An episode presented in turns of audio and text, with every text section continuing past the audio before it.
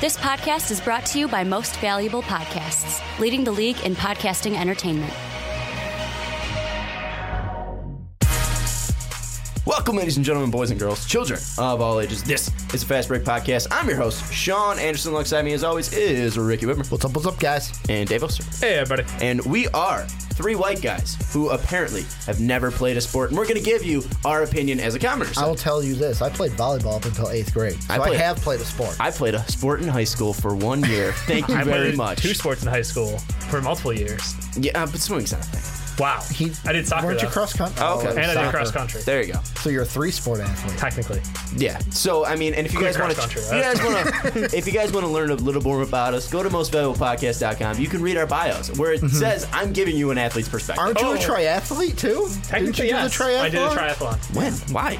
In between They high school always and did. college. Oh, Well, actually, okay. in high Way school and- before I knew you. Yeah. Yeah. Okay. Way before I you used got, to be athletic. Yeah, way before you got fat. Yep. Um, but yeah, Definitely. cool. All right. Well, this is the start of the podcast. uh, today, it's mock draft day. It's the first day. We're ringing in the new year. First new uh, podcast of 2018. We got the mock draft coming to you. But before we do that, we're going to go into our wet boys. Just do a little housekeeping before. Check out patreon.com slash most valuable podcast. We got Jake, Christian, Pat, over there helping us out. We just got a new one, didn't we? Too. We did. A lower tier as well. So we, We have did. $2. we got there we go two dollar. We got uh, a couple tiers. One dollar get you a monthly Patreon podcast, the audio. Two dollars will get you the audio uh, video version of that same podcast. Five dollars. We're still working out what it is, but there is a five It's a dollar tier. It's It's Q be and A. a Q&A. All right, Q and A uh, for the five dollars tier, and then ten you get to be on a podcast, just like uh, Jake, Christian, and Pat have been on. Uh, also, check out mostvaluablepodcast.com. Well, and like the I said, new, the new patron, I wanted to look up his name to give him his due, is Hubertus.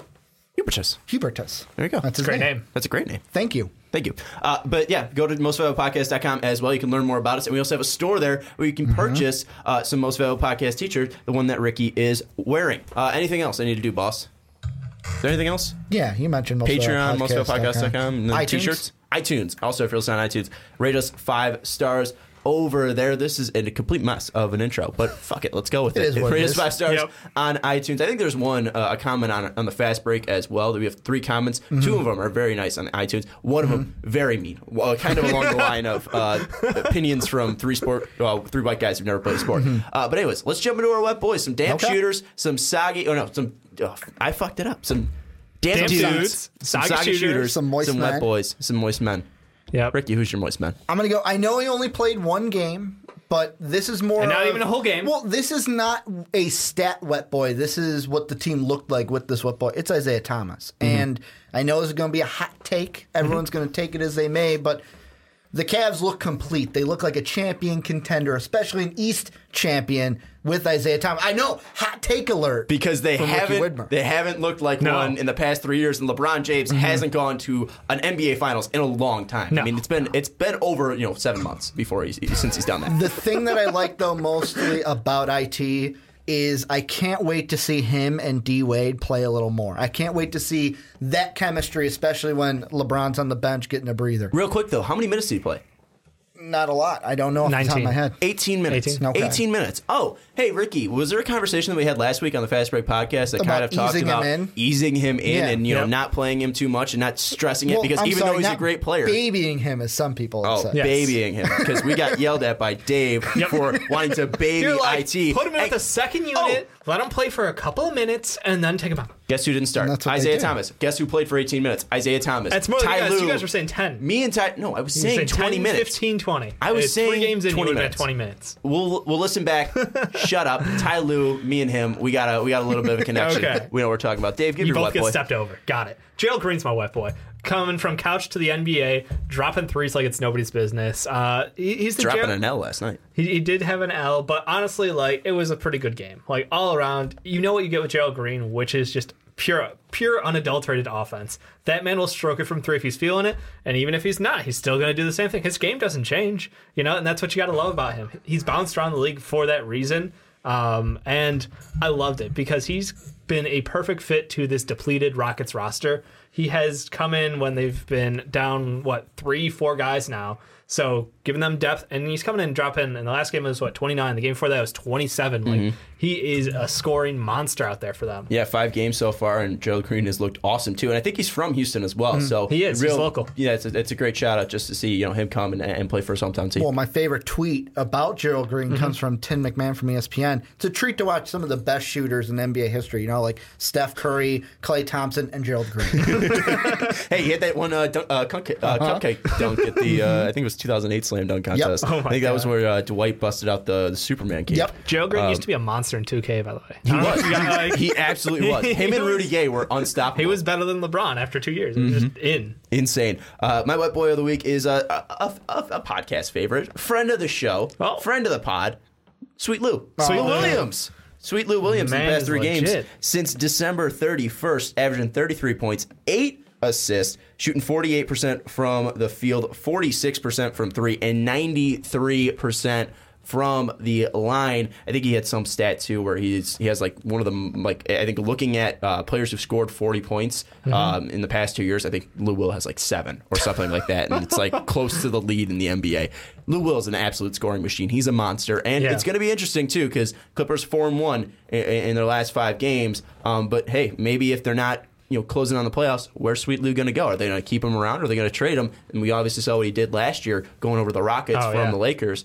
Was a huge help to that bench. Absolutely. I think he's he's doing himself a disservice though because he's playing his way out of the uh, Six Man of the Year award. Like he's starting way too many games for this depleted Clippers roster. They're gonna get healthy so he can get back to that six man role. Well, then it's just going to be Jamal Crawford's take again. Oh, God. So there we go. Or Sweet maybe Lou for uh, All Star. That, that's my that's my game plan. It'd be fun. We're Get him in the West. Well, let's jump into it. We are now going to go into the mock draft. We're starting top to bottom, so we're Mm-hmm. starting with one through ten. Um, on YouTube, it's going to be split up to three segments. So the first one, this is one through ten. Next one's going to be eleven through twenty, and then we're going to wrap it up with twenty-one through thirty. Now, here's the big thing: I got to decide who's going to go first, either Dave or Ricky. I don't remember what we did last year. Here's the thing I just want to throw this in that I like more about the NBA than the NFL. Mm-hmm. NBA is nice and even 10 10 10. oh yeah, NFL is 10, but then 11 11 yeah, because you got 30. It's awkward, very awkward. But Cut two teams. Just no one 'cause- would miss the Browns. Just cut the Super And Bowl winners. maybe somebody else. Last one to make a noise was Ricky, so you're going to give your first top 10 that way. So, Dave, give us your top 10 picks of the 2018 mock draft oh. 1.0. Uh, so at number one, as the standings currently are, and that's that's a good reminder because the standings are close and they will likely change in the Yeah, we're just next using couple weeks. Tankathon as a Friday. Yeah, The- as of January 5th. Yeah. So at number one, I have the Hawks taking Luka Doncic. Uh, number two, I have the Celtics, who currently own the Lakers pick, taking DeAndre Ayton. Number three, the Magic taking another starter in Trae Young. Might shock some people. Uh, four, I have the Grizzlies taking Marvin Bagley. Five, I have the Kings taking Michael Porter Jr., assuming he comes out. Six, I've got the Mavericks taking Bamba. Seven, I have the Bulls, hometown team, taking Mikal Bridges. Eight, I have the Suns taking Collin Sexton. Nine, I have the Hornets taking Jaren Jackson Jr. And 10, I have the Cavaliers via the Nets pick taking Bruce Brown. Ricky, give us your top 10. So we'll start same order. The Hawks, number one, DeAndre Ayton from Arizona, the center. Then the Celtics going Marvin Bagley, the third, the forward center from Duke. Then the Magic. And I feel there's a part of me that felt bad for this just because the last time that you had an international, I just thought Mario Hezonja, although they are different players, Luka Doncic coming out from Real clarifying. Madrid. Madrid. Then the Grizzlies going Michael Porter Jr. The Kings going Miles Bridges from Michigan State. Mavericks going Mohamed Bamba, center from Texas. My Bulls going with Trae Young, guard from Oklahoma. Suns going with Collin Sexton, guard from Alabama. Then Michael Bridges, the guard from Villanova, going to the Hornets. McHale. And the ha- er, or McHale. And then the Cavs going with Bruce Brown Jr., guard from Miami. That's Y'all the did one that on the thing. big board. Yeah, I Yeah. know. That's Brandon's fault because he screwed me up with that. I came in thinking it was McHale, and then he was like, "No, it's Michael," and I was like, "Whatever." I have no problem blaming Brandon. No, I know. So, so I, know. will totally blame, blame Brandon on that one. It's Mikal Yeah. Bridges from Villanova. Uh, my top 10 follows Hawks taking center, DeAndre Ayton from Arizona. Then the Celtics with the Lakers pick taking Luka Doncic, the guard from Real Madrid. Then at three, the Orlando Magic taking Michael Porter Jr., the forward from Missouri, who's currently injured. We'll talk about that in a little bit. Then at four, the Grizzlies taking Marvin Bagley, the third, the forward center from Duke. Then at five, the Kings taking Mikal Bridges, the guard from Villanova. Six, Mavericks taking Mohamed Bamba, the center from Texas. Seven, Devils taking Miles Bridges from Miss- bleh, Mississippi State. Why not, not Mississippi State? Michigan State. That just rolled off the tongue. Uh, Miles Bridges, one of my favorite prospects from last year. I don't even know where Yeah. he went to college, He's a apparently. boy. Uh, number eight, Phoenix Suns taking Collin Sexton from Bama. Number nine, the Charlotte Hornets taking Jaren Jackson Jr., the forward again from Michigan State University. And then at 10, the Cavs via the Nets getting Trae Young, the guard from Oklahoma. A lot to talk about. Trae Young, very high with Dave at three. Ricky has him in the middle at 7 I have him at 10. You guys have him, Bruce Brown Jr., at uh, 10. Then, obviously, the talk about number one. So let's start there and we'll work our way down. Hawks going DeAndre Ayton. Ricky and I had the same thought process there. D- Ricky, you can jump in at least Well, after mean- this. Oh, okay. I was Okay. I, I was Oh. just gonna Okay, I was go gonna ahead. see if our minds are working the same Okay. way. You look at the Hawks lineup right now, Mm-hmm. and they can fill every position pretty much besides point guard. And even then, Dennis Schroeder isn't a lock to stay on this Yeah. team. But right now, I would say he is a lock. 24 years old, has a pretty long contract, just signed an extension not too long ago. I feel like he's going to be on this team for a while, so point guard is pretty much away from there. And then you look at that, I feel like you need to pair somebody with him. Doncic is a great ball handler, and I feel like he would be the pick for them if they didn't have Dennis Schroeder, and that's why Ayton goes here to pair with Schroeder and uh, Ayton. So was that kind of your same thought process, or do you have Ayton as your number Almost. one? We're on similar tracks. The first thing, and I want to throw up really quick if you guys haven't seen it, my top five. So, my top five from my big board. The thing that I want to say coming into this, any of those players, so Ayton, Bagley, Doncic, Porter, and um, Trae Young, you could make a case to me that any of those players could go number one to the Hawks. Not Nope. saying that you're right, but if you came in any of those five, you're like, that's the team they should take number one. I'd be like, you know what? I disagree with you in some cases, but you have the right to have that opinion. I completely disagree with Trae Young going number one, I- but okay. I look at their lineup, and like you said, they can fill most positions. The big thing for me, though, is the one contract that they had coming up after this year is going to be Ilyasova. To me, that fills the power forward spot, and I go, you know what? They've got John Collins at the five right now. You draft a guy like Ayton, fill him at the five, move Collins to the four. Yeah, and it, it really fit doesn't matter here because I mean mm-hmm. Collins is a, a good player and Yeah. and, and Yeah. you know he's, he's showing a lot of potential here, but. You're going with the number one overall pick. You need to draft a mm-hmm. franchise changer. John Collins right now isn't a franchise changer. Could be mm-hmm. a, a very good starter in the league, Right. in my mind. But you need to draft a franchise changer. So that's why I wasn't even thinking about John Collins. That's why you mm-hmm. were looking at you know the two, three, four, Yeah. and five for that position. Ayton with Doncic and, and Schroeder you know, having very similar games. That's why I'm going with Ayton. But Dave, you got Luka, your boy, at number one. Make the case for him. best player available. It's as simple as that. I, I mean, I could see I could see Ayton going one. I could see uh, Luka going one. Both of them deservedly so. Like Ayton's physically massive. He's 7 one, moves like a goddamn Mack truck out there.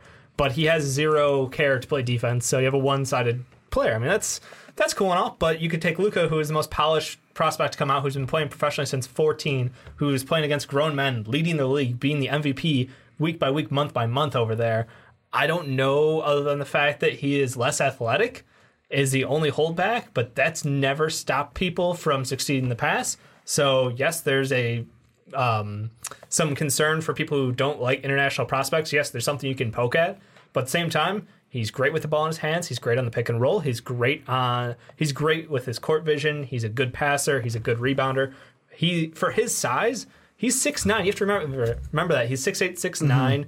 Like he is a forward with point guard handles, and that is something special. That's something I would not pass up if I was the Atlanta Hawks. Here's the thing about Doncic, and it's interesting order and then one worry I have. First, the mm-hmm. one worry, and it might be minor, but yes, he's going up against grown men Yeah. overseas, but I wonder what's going to happen when he comes over. The athleticism's a little bit better in the NBA compared to overseas. However, it is still grown men. That's the one little not one negative that team I have. could beat his team. I'm not saying that. I'm not saying He's played college, against international talent already in his young career as well. not talking college. No, in tournaments. Because I'm saying college and two, they're not playing the same thing you're going to see in the NBA. But like I said, that to the side. The thing that's more important, Hawks and Celtics don't need a main. Like to me, when I look at Doncic, I'm drafting him to be the primary ball handler, Mm-hmm. to be the guy who can do that and then shoot from three. That's what I look at, and that's what I'm drafting. Hawks don't need that. They've got Schroeder locked up. Like, yes, you can draft him, but then you got to move Schroeder in my mind. And the Celtics, they don't need that. They've got Kyrie. He's got, They've a- got he's got much more to his got- game than just shooting from three and No, passing I that. know. Well, but, it- like, even those- then, I'm not. I don't think he's that great of a three point shooter. I He's mean, not amazing, He's, he's, he's not. good. He's not a guy that's going to be you know hitting from forty percent like in his first three years. I mean, No, he's a guy that needs but to you develop can his coach shot. him. he's like not the 36, coaching in the NBA, you can coach him up at that, and just having a guy who can be my main ball handler and have that three point range. That's the main thing of that's what I like about Doncic. That's what I would draft him based off of. Hawks and Celtics though don't really need that as their top number one need. Well, and the one thing too, at least both of these players. I mean, Luka. I mean, he's got great fundamentals. He's not a defensive stud. I mean, No. he, he, he's he's he's lacking there, and, Yeah, obviously one on one, is- he's not great. Yeah. Uh, in if you do um, what's not an end, but um, Zone? zone zone defense, he has he's decent awareness wise. They're not going to play zone. Fucking Teams play NBA. zone. Nah, most most teams don't play. Ten teams play but when- zone okay, but when you're going, you're, when you're going last five minutes, you're playing zone defense. You're not going to allow the NBA. You know, you're not going to play zone defense in the NBA in the last five minutes because those guys are just going to take advantage and shoot from the outside. So you're just going to start losing games. You're playing zone defense Depends in on the NBA. teams, depends So, on situations. Mo, okay, but 95% all- of the that's all I'll league isn't playing zone defense when it comes to the last five minutes of the game, and that's really when it's important. I mean, you you need to be playing great defense Mm-hmm. in the last second. So, I mean, defensively, Luka isn't great. Ayton isn't great as well. And then Mm-hmm. Yeah. obviously looking at both of them, you got to compare their offensive games. I look at the athleticism. That's what puts Ayton over him, and that's why you know also having Schroeder there, it's the best fit for Yeah. them. I think Ayton physically ridiculous. You just look at the damn kid, and he can shoot from the outside. I mean, he's shooting Yeah. thirty percent right now from three, 71 percent from the free throw line. It's really good for a big man his Yeah. size. He's got a pretty good mid range shot as well. Offensively, he's gonna be a stud. And, and, and Mm-hmm. you, when you're working with a coach like uh, Budenholzer.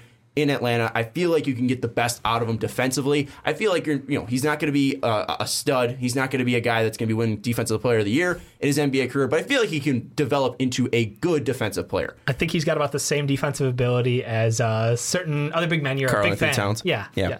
uh, for him, it's engagement. If he doesn't care, he's not going to do it, and that's you. You saw the motor questions coming into college. You saw Mm-hmm. it in their in Arizona's first couple of games when they looked really poor. Yeah. and it's just he'll try on offense. He likes scoring. Cool. Like he's a monster out there on offense. m- the thing that I just worry about is is I, think you make a va- valid point. It's, Yeah. it's very it's very clear that the motor isn't there. But maybe going to the NBA, working with a coach like Budenholzer, isn't is really a no nonsense guy. Yeah. And, and coming from that pop tree, he might be able to get the best out of him. Might be able to change his mindset and, and help him play you know defense. Because right now, also you look at him, Ayton. This guy's seven one, has the wingspan to just stand there and block shots. Exactly. So he doesn't really need to be that great defensively right now because he just needs to do enough. Right now, he's doing enough. Yeah, I think he's, in he's averaging like 1.3 blocks a game. One and a half now. One and a half. So now? I mean, Jesus. like he's still going to be like Karl Anthony Towns looked the same way i- in Kentucky. He still had the length there to Yeah. block shots. I feel like if he's able to change his mindset, give a little more Yeah, on the defensive side, he can be good. So Hey, if you can keep him engaged, uh, he, he's a scary prospect. He's So- number one, two for a reason. Yeah, that's why. That's why I feel like if, if we're talking about tiers of for these prospects, tier one, you have Doncic, you have Ayton. Ayton's a better fit to me for the Hawks. Let's move on now to the second pick because this problem. was the hardest one probably in this whole draft to really nail down. The Celtics currently holding that Lakers pick. I didn't know what to do with them because I didn't know if I should go Celtics, uh, Uh, like drafting for the Celtics, or the Celtics are going to trade this pick and someone else is going to take Well- them. I thought of it as Celtics trading this pick, someone moving up and taking Luka Doncic for me. And that's where our mindsets between you and I differed because right now, and this is how I personally think of mock drafts. Right now, I am drafting for the team that is there. Mm-hmm. At this point, I can't predict who's going to trade up if the Celtics are going to move. Hell, the Philadelphia 76ers could get it if it becomes the number one pick. But looking at the Celtics, because they're the ones that were there, I immediately, anyone in the backcourt, I said, no, you're not getting drafted by this team. I've got Kyrie. I've got Hayward in that backcourt, Brown, Tatum.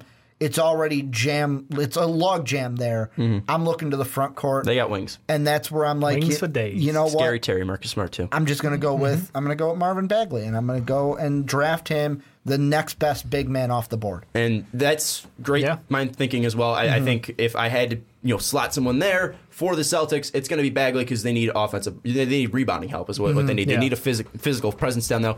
D- down there, Al Horford's great. He's a good player, but he's not a great physical presence down there. Bagley brings that super athletic kid. He's going to be able to grab boards left and right just with his wingspan and his athletic ability. But Dave, you have Ayton falling there, Yeah. and Ayton, we already talked about his physical stature. He can grab boards left and right. Perfect Not fit great for the Celtics if they do end up keeping it. not great defensively, but how do you feel like Brad Stevens would work with Ayton? How do you feel like he would help No, know, I, kind of fill I think the the, fact that they can pair him next to one of their 18 wings and make up for him defensively, he just basically needs to be a rim protector. Like he doesn't have to be hardcore going out to the wing to defend people. They've got enough mid-range guys who can cover everywhere else to make up for that deficiency. Like he's someone you can hide on a amazing on an amazingly defensive team like the Celtics team.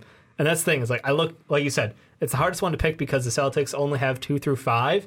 If if Ayton goes one, I could see them, yeah, trading is likely because the other guy I'm looking at is like Bamba. Like Bamba is the ideal fit for them. If they get bounced down Yeah. to five, not even questioning it. Like that's who I would go with. But at two, with my draft the way it's laid out, Ayton is the clear and above, clear and far away winner. and thinking about it and looking at all the, the teams there, who do you feel like is the most likely to move up to try to get that Celtics pick? Or possibly the th- idea that the team that I feel like is most likely is probably the Pelicans at, at, at nine. Maybe they keep that ninth pick, but it's pretty much a trade for either Boogie or AD, and that pick is moved.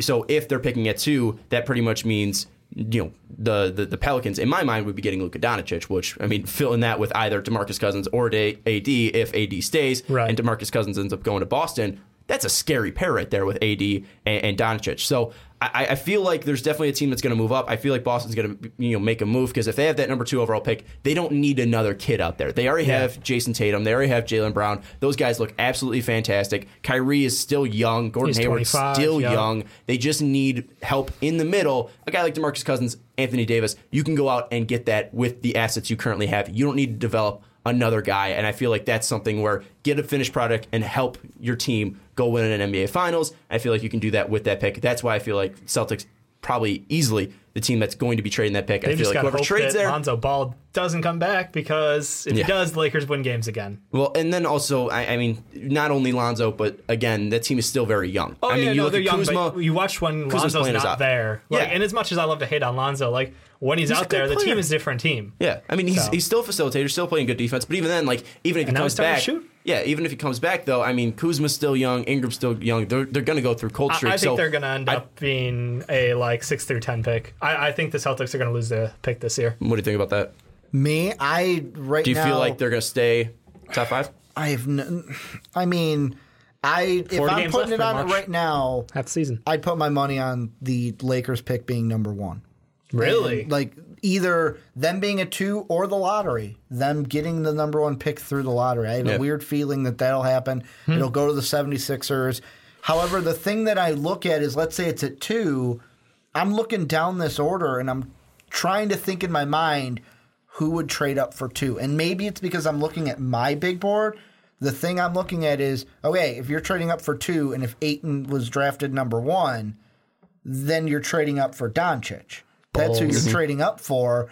The Bulls, like I would say will- any We're team. stupid enough to throw. would they do it? Like the one Yeah. that I want to throw out that I thought of was the Clippers. However, I just don't know. Also, it's the Celtics, so they could do what they did in the Kris Dunn year of, oh, we'll trade you, we'll trade you. Nah, you know what? We won't trade you. Yeah, I mean, it's Ainge it's not holding a, on to it. for sure, but I Yeah. Mm-hmm. feel like if they're going to tr- use that pick, they're going to get a player that's NBA ready. So I feel like you have to look for a, a team that has NBA Mm-hmm. ready players to go and help that team. Yep. I think the Bulls are, are, are candidates that would take Doncic. I think you look at the Suns; they're like a candidates that would take Doncic. Um, same with the uh, Grizzlies, Magic. I feel like if those teams felt pressures from teams behind them, Mm-hmm. they would move up to make sure they grab them. But I don't know if they have the actual NBA talent to do that outside of uh, Marc Gasol in uh, Memphis. Yeah. But then again, I don't know if he's worth the number two pick in the NBA draft. So that's Yeah. something that's But if thrown they out there. throw, if they do have the option to throw future picks at the Celtics, The Celtics Gasol actually have their and- next pick. Do they? Yeah. Okay.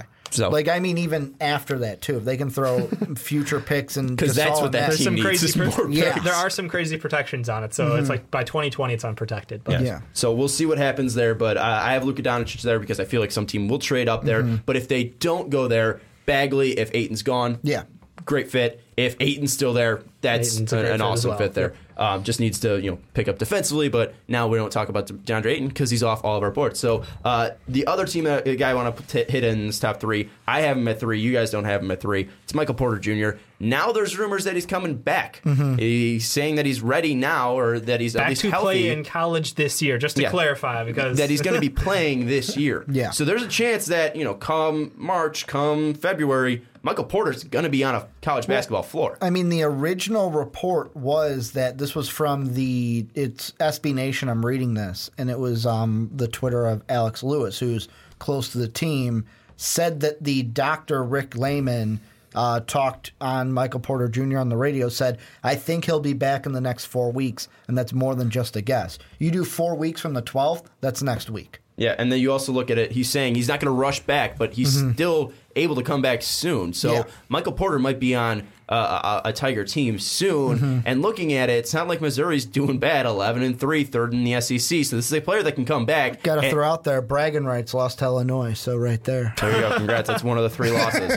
Um, but still, you look at what Missouri's doing. This is a team that, come you know SEC tournament time, they could be adding a guy in Michael Porter Jr. who is the number one prospect, or at least number one high school No, recruit yeah. Yeah. coming out, and, and number one prospect at least before the season started. And the most talked about because of the transfer too. Yes. So I mean, looking at this, Michael Porter, mm-hmm. how do you feel like you know if he if he comes back in February? Let's just be you know conservative here. Let's say he comes back February or right around the SEC tournament time, maybe mm-hmm. like a five games before. Let's say he comes back on February seventeenth against LSU at LSU or maybe versus Ole Miss because they don't want to play him on the road. Four games before the SEC tournament, then he goes to the SEC tournament, and then if Missouri's good enough, they go to the NCAA tournament. What kind of performance do you think he needs? Because this was the number one prospect before the season started and before the injury happened.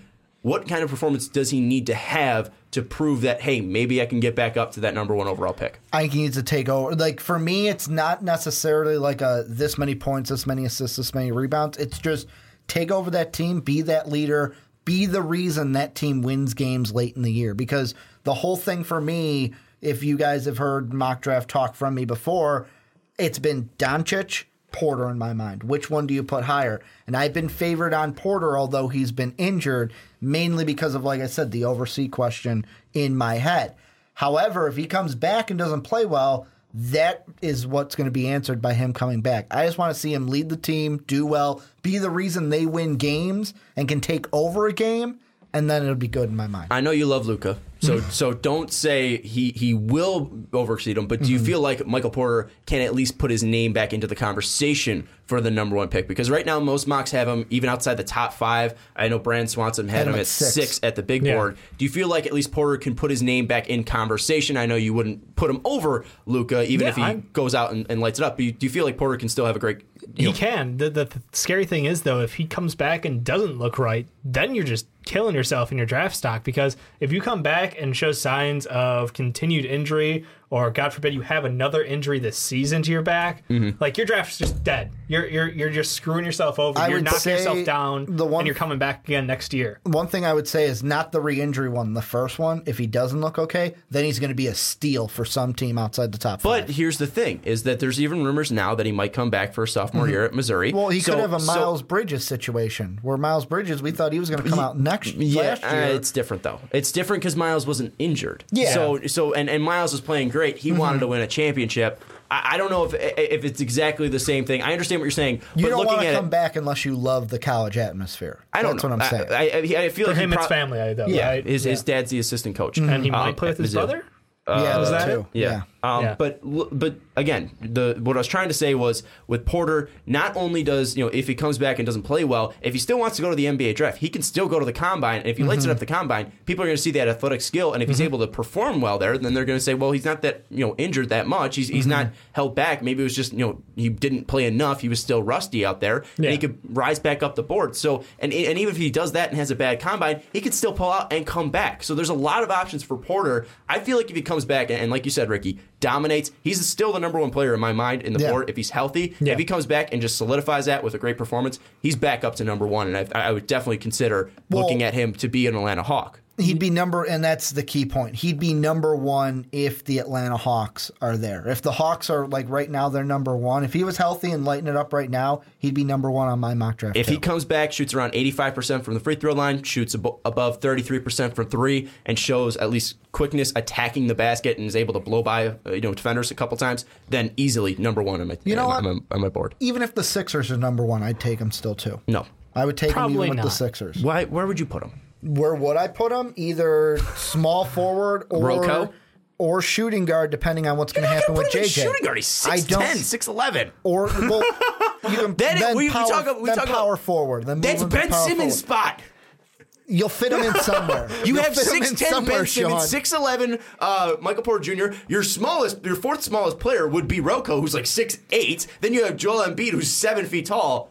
I don't know about the Sixers there. The Sixers could take literally anybody. There. I think the Sixers Wild would be looking for some shooting or something. I think they'd be looking to trade because that Yeah. team doesn't have a lot of holes. And if they're not able to sign JJ Redick, they're going to be looking to someone Mm-hmm. to play that three or possibly someone to play the point and switch uh, Fultz, Fultz over to the two. to the two. Yeah, no, I Um, agree though. I, I think you're right. Like Porter is he has absolute star potential, and if he comes back and like gets rolling in the tournament, and you know how much like I'm sorry from a GM standpoint, you The know Kings. GMs, you know GMs love watching the tournament. Mm-hmm. They ignore their scouts information before the tournament. They're like, I don't care, don't care. Tournament, I want that guy on my team. Yeah. And if that happens and he looks good in the combine, yeah, he's going one, and somebody could trade So, up for so what like- you're telling me is Sixers get the number one pick because I said the Lakers will. Yeah. And then the Kings trade up for number one. I could see it.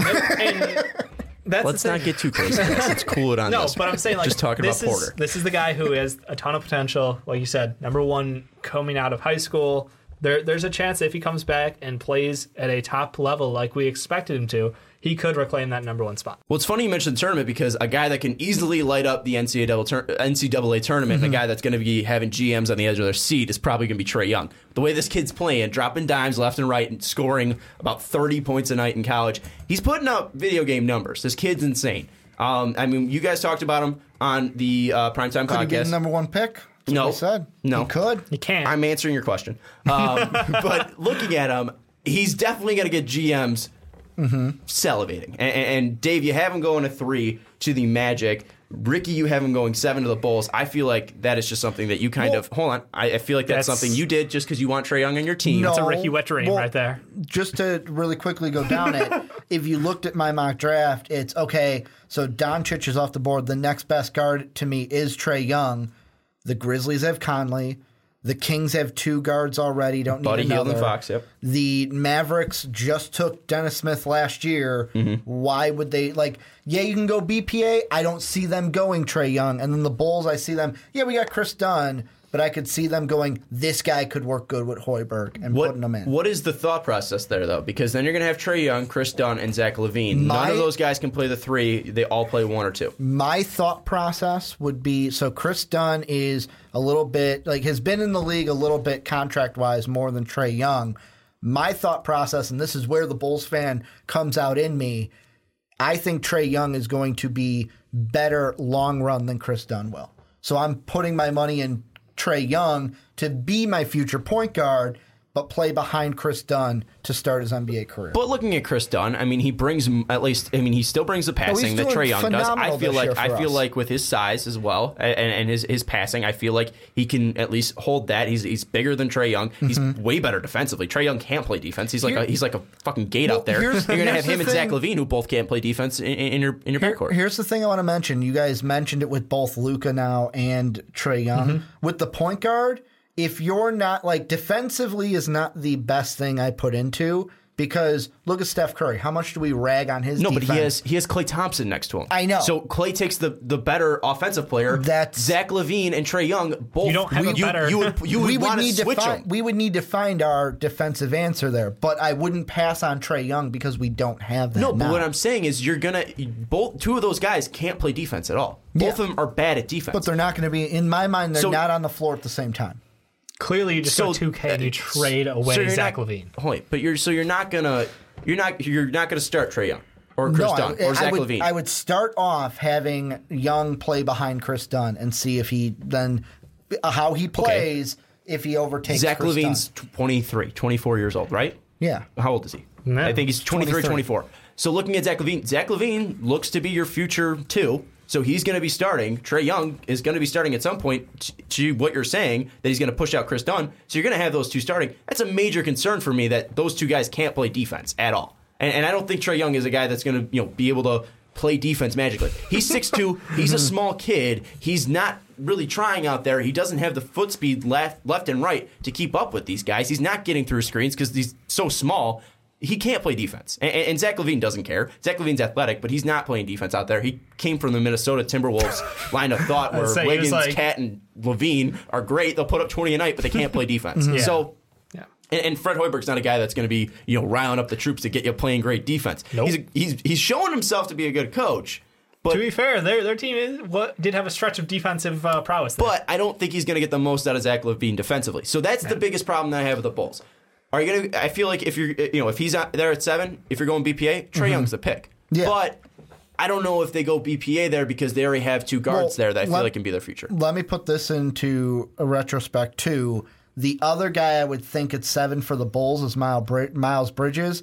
He went off the board at five in my situation. So if Miles Bridges is there, then I've got a debate between Well, Bridges what and about- Young at seven. I think Mikal. What is- about Mikal Bridges? Because he's a guy that can play the three. He's bigger. He uh, stud defensively. and can drop it from deep.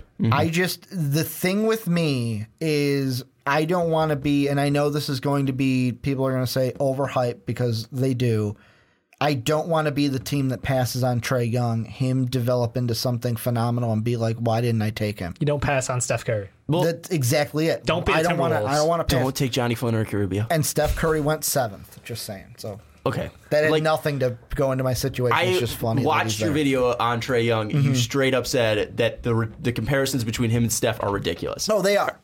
They are. So then Yeah, why are because Steph was a junior when why- he had those stats. No, Trae no, Young's no. a freshman and dropping those stats. the Have some respect. The thing I'm the thing I'm putting into though, without even bringing up, like throw Steph out. There's Trae Young to me has great potential, and there's a reason why he's putting up the numbers he is right now. Like everyone Yeah, says, like balls. there's the the next game I was watching today. efficiently. On today on ESPN, they're like, "Well, how's he going to do against West Virginia's screen?" It's like we have all these questions for him. Then he goes out there and lights it up. The kid is special. The kid has potential. I wouldn't want to pass on him if I was if I was GM of the Bulls. Wouldn't want to pass on him. If I was the GM of even well, see the Mavericks, the Kings, the Grizzlies. Okay. I got into it. They don't need a point guard. I'm not denying that. The only thing with Trae Young that I have a problem mm-hmm. with and Is his and- defense. it- It's his defense and his ability to attack, and then also how does he respond to controversy? How does he Adversity. respond to adversity? Because so far his worst game was his mm-hmm. first game against Omaha, and he put up 15 points. That's not that bad of a game. My Yeah. career is 11 Yeah. in eighth grade basketball. We're, and, so and, we're gonna then- we're gonna see that as the season goes on. Hopefully, how he, fights adversity. I'm, I'm just wondering. Again, I'm not saying this is a huge thing, but mm-hmm. I'm just wondering how he would do as a leader, Yeah. going up against a great team and having to pull out the best of his abilities out there. I'm uh-huh. just. I'm not saying that you. Again, Wichita State, mm-hmm. number three team in the nation, he was fantastic against uh, TCU. He was fantastic. He's played against big opponents and he's risen to the occasion. I'm not saying that. I'm just wondering how he handles adversity. Yeah. That's the only thing, and I'm not saying that's going to be something that holds him back. Mm-hmm. The only reason why I have Collin Sexton above him is because he's a better fit for Phoenix, and I don't see a guard, a, a team taking a guard before that. I, I, I thought you know you're very similar to you. The mm-hmm. Magic, they can take That's Trae that. Young. I'm like, how do you not? That's wherever the Magic are is where Trae Young lands. But you I don't see them. but Pat, you if they're at Lou- two, they're taking him at two. If they're at five, they're taking him at five. Like the Magic need Trae Young. Okay, that's, why? That's period. Why, why are your thoughts on Trae Young? Because my thoughts, at least with the Magic, because I don't think it's I don't think it's wrong. Mm-hmm. The reason why I had Michael Porter go, Jr. going to the Magic, Yeah. I know that Aaron Gordon, Michael Porter Jr. play very very similarly, but. The thing is, is that I think Michael Porter Jr. is the best player in the draft. That's why I have the Magic going with him. Outside of Aaron Gordon, there's not a guy that's really staying on that team in my mind. Last year's want, draft pick? I don't want what? Last year's draft pick much? Okay, but Jonathan Isaac's not starting right now, and he's hurt. Jonathan Isaac's not going to be around, and Jonathan Isaac, well, um, he's not going to be. Uh, he's not going to be. He's We're not, talking about the guy who can defend Okay, the two through let- five. let me see. Was the length of Shut the fuck up! Hold dinosaur on, out I- there? dude. I said the wrong thing. He's not a guy that is currently in your starting lineup. And what I would say is he can play the five, so you can put him at the five, Gordon at the four, Junior at the three. It's a big lineup, but I'm just saying. I misquoted me. Sorry, Dave. I misquoted I, me. I said the wrong thing. Mine was easy. Luka was on the board. like I'm not taking Trae Young over Luka right now. that's uh, that's fair. I think Yeah. Dave would do the same thing. Yeah, no, no, and I, I would, I absolutely would. But the Magic need an all star. They need mm-hmm. somebody who has that star potential, And I think that's what Porter tr- is that. So that's why I Porter went with him. could be that, but that's how how committed are they to Aaron Gordon is my question, and I go they're very committed. They need a guard. They need a ball handler who needs the ball in his hands. They need a guy who can shoot from the outside consistently. Michael and- Porter can do that. Yeah, but this guy is shooting in volume and efficiently, and he mm-hmm. had what a 22 assist game. He had a couple games where he's averaging like seven boards. State. I don't care. When you have 22 assists, it means the guys around you are playing better. It's the difference between a good floor general and a bad floor general. When the guys around you are shooting better, when you're on the floor, that means you're a good point guard. And that's what you want on a team like the Magic. A team who, at one point, led the NBA in three point shooting after the first two weeks. Now where they at? Like fucking dead last. Mm-hmm. Like they are a team who desperately needs someone with this kind of star potential in Trae Young. Porter can po- hold on, Po- Porter has that star potential and possibly could turn into that. It's the Magic. Six eleven. What about it? They're not going to draft Michael Porter Jr. Two questions. What is that? Hold what a- does that have to do with the Magic and Michael Porter Jr.? What do you mean it's the Magic? What have the Magic done with drafts and with, with player decisions in the past? They just shoot themselves in the goddamn foot. so you're saying taking Trae Young is shooting themselves in the foot? I'm saying taking Trae Young over Michael Porter Jr. is a risk, but it could pay off because we don't know what Michael Porter Jr. will be yet. We know No, we Trae don't. Young is right now. and this now. this is a first mock draft, and Yeah. Mm-hmm. I am not worried by his injury. If he, I am because he hasn't played. Well, and if he comes back and he plays fine, then he's going to be three going to the Magic because he has the be- biggest star potential, and they need a star. don't know. two Trae Young two could be. questions I've got for both of you. First off, and this plays into question two, who would be your starting small forward on the Magic right now? What do you mean? Like if you were Like on the current team? Yeah, on the current team right now, who would be Fournier. your Fournier? So here's the question I would ask is which one do you which situation would you do? Would you want to replace Fournier with Michael Porter Jr. because I would I would not replace No. Aaron Gordon. So here's the thing. Here's or the thing. would The- you replace Elfrid Payton with Trae Young? I would replace any of them. I want the best player and the best star. Okay, Elfrid Payton Mm-hmm. does not have my heart heart tied. This guy is uh, like uh, Elfrid Payton. He has spots where he looks really good, but so far he throughout his missed career, the. he's he, he shot and he airballed it because he couldn't see the rim because of his goddamn hair. everybody has a bad day, Dave. Sometimes I say the wrong things. has okay, a floof that he I, can't see. I know, and he's a 12, 6, and 4 player. That's all he's ever going to be. We I made don't the see joke when we anything more than him. season. It, every Magic fans for the third straight year. Is this the year Elfrid Payton can I- do it? And I don't think it is. So Elfrid never Payton. Elfrid Payton's not the guy there. Okay. Yeah. I, I don't think Four, Fournier is a guy that's going to put up 18 points, but you can move on from uh, Evan Fournier. I don't think he Mm-hmm. he's the guy. I don't think he's a star in the league. You can move on from Evan Fournier. It's not going to break you know break my heart. Right. You can move him and possibly get a point guard or possibly get more picks. I don't think Fournier is the guy. You're going for a star. I feel like Porter, currently on the board, has the biggest star potential if he's healthy and if he even declares. We don't know if he's going to declare. Mm-hmm. So I think right there. Is the pick of Trae Young stupid? No. Is the pick of Doncic stupid? Hell no. If Doncic is on the board, you're taking him. well, here's but another I think Porter has the biggest star potential left on my board. That's why I go. last thing I'll mention, this plays into it, is Fournier is locked up until 2021. He has his player option. Payton's an RFA after this year.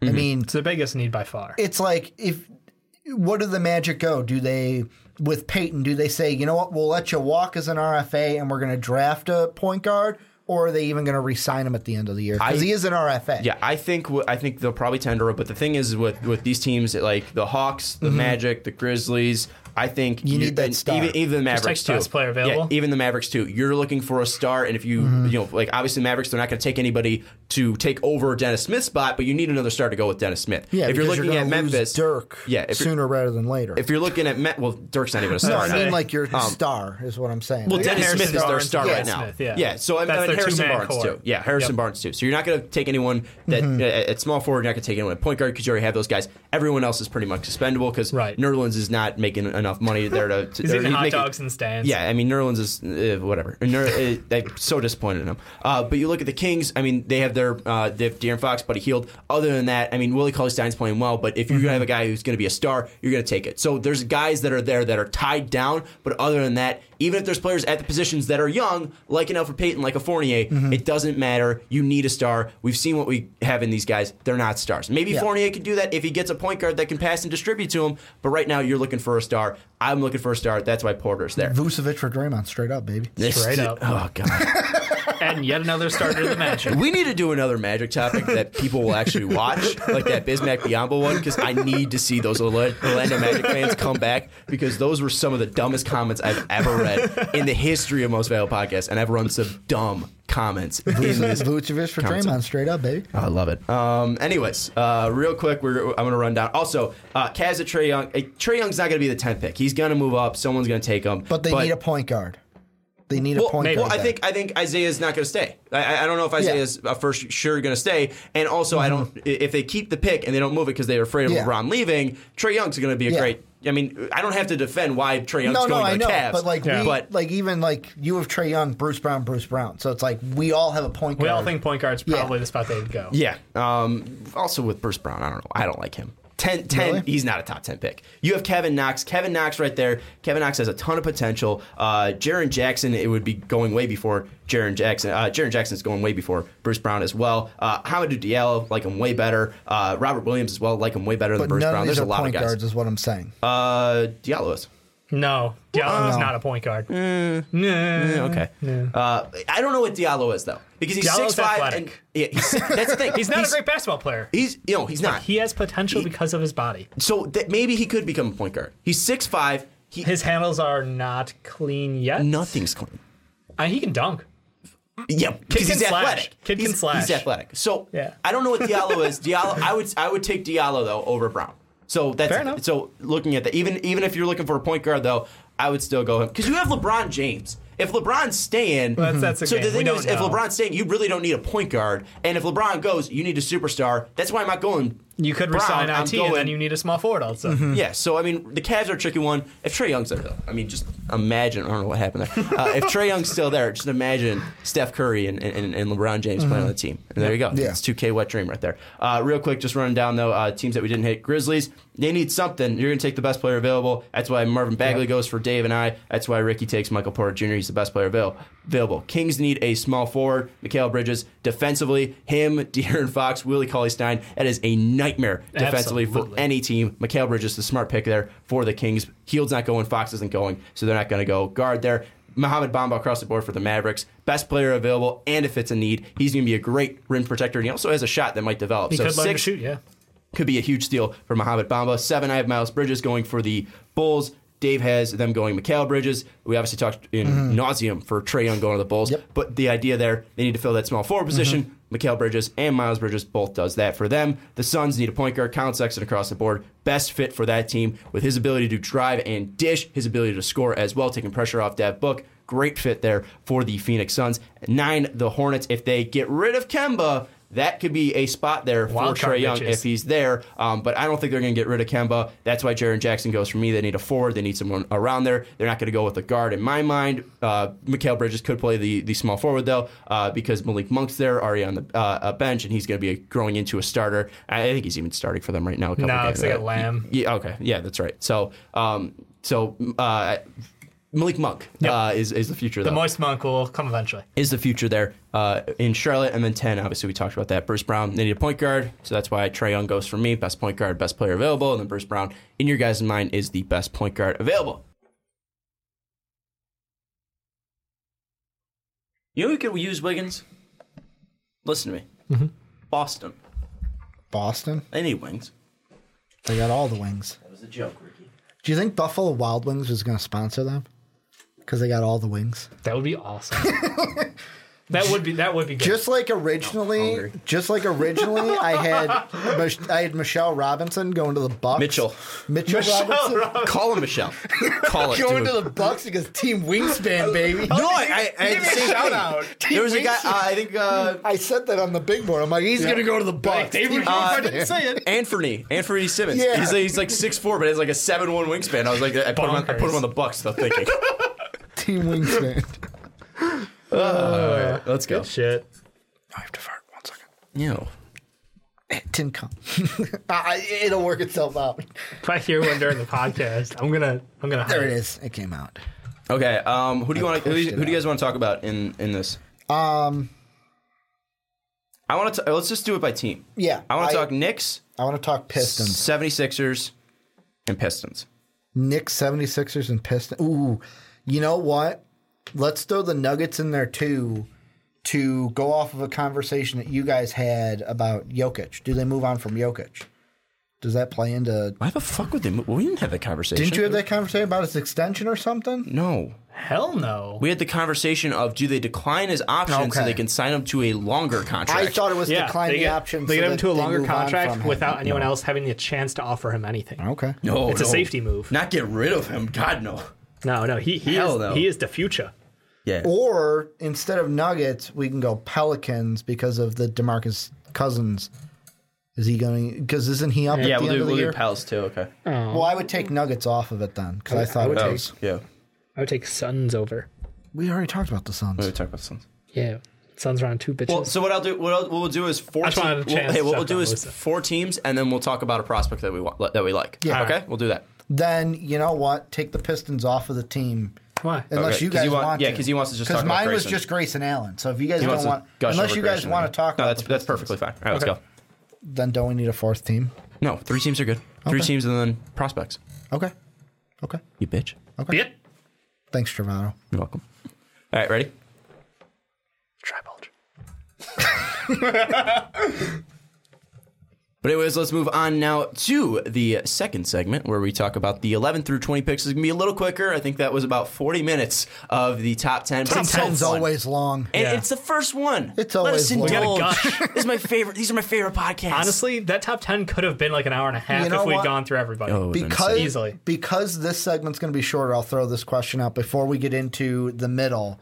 For our last 5.0, do we do a two rounder?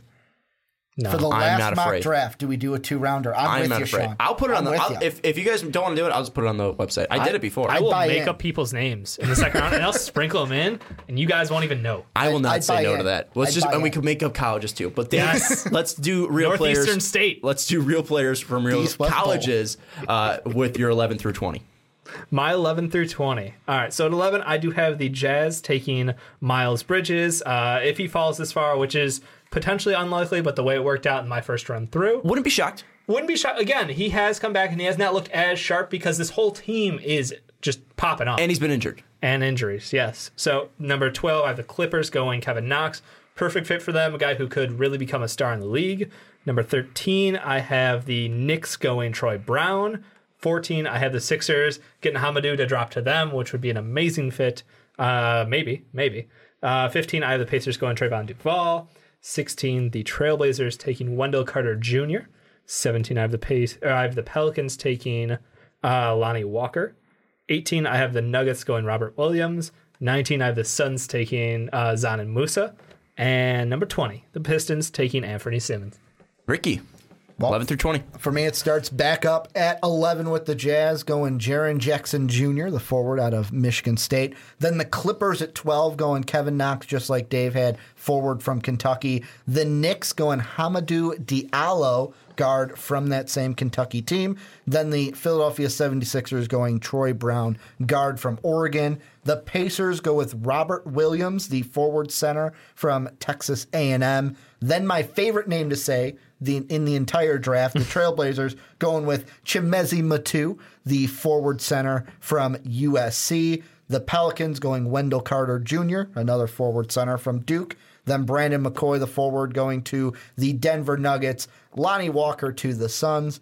And then everyone's favorite college prospect, Grayson Allen, going to the Bad Boy Pistons. You mean the Primetime Podcast favorite college Yeah. No, prospect? I think I think college basketball fans love to talk about Grayson Allen. I don't give a shit. about Everyone's Grayson got an opinion about Grayson Allen. Just wait till you see where I have Grayson Allen going. know, and I I have a great reasoning where why Grayson Allen's going there. But let's move into my 11 through 20. The Utah Jazz taking Kevin Knox, the forward from Kentucky. Then at 12, the Los Angeles Clippers taking Hamidou Diallo, the guard from Kentucky. 13, New York Knicks taking Troy Brown, the guard from Oregon. 14, the Philadelphia 76ers taking Robert Williams from Texas A&M. 15, the Indiana Pacers taking Trevon Duval from Duke. 16, the Portland Trailblazers taking Wendell Carter Jr. from Duke. 17, Pelicans taking Bruce Brown from the U. 18, Nuggets taking Chimezie Metu from USC. 19, the Suns via the Heat are taking Brandon McCoy from UNLV. And 20, the Detroit Pistons taking Lonnie Walker from the U. Just fun fun pairings there though because miami florida has two guys going duke has two guys going back to back and kentucky has two guys going back to back The only thing that I will say is just to reveal the behind the screen, we did have to do a jump cut. The thing I didn't like though about your second read through is how you said the U this dropped time. the U. I liked how you did it the first time because You said it in like the Chicago super fan accent. Da you. Da you.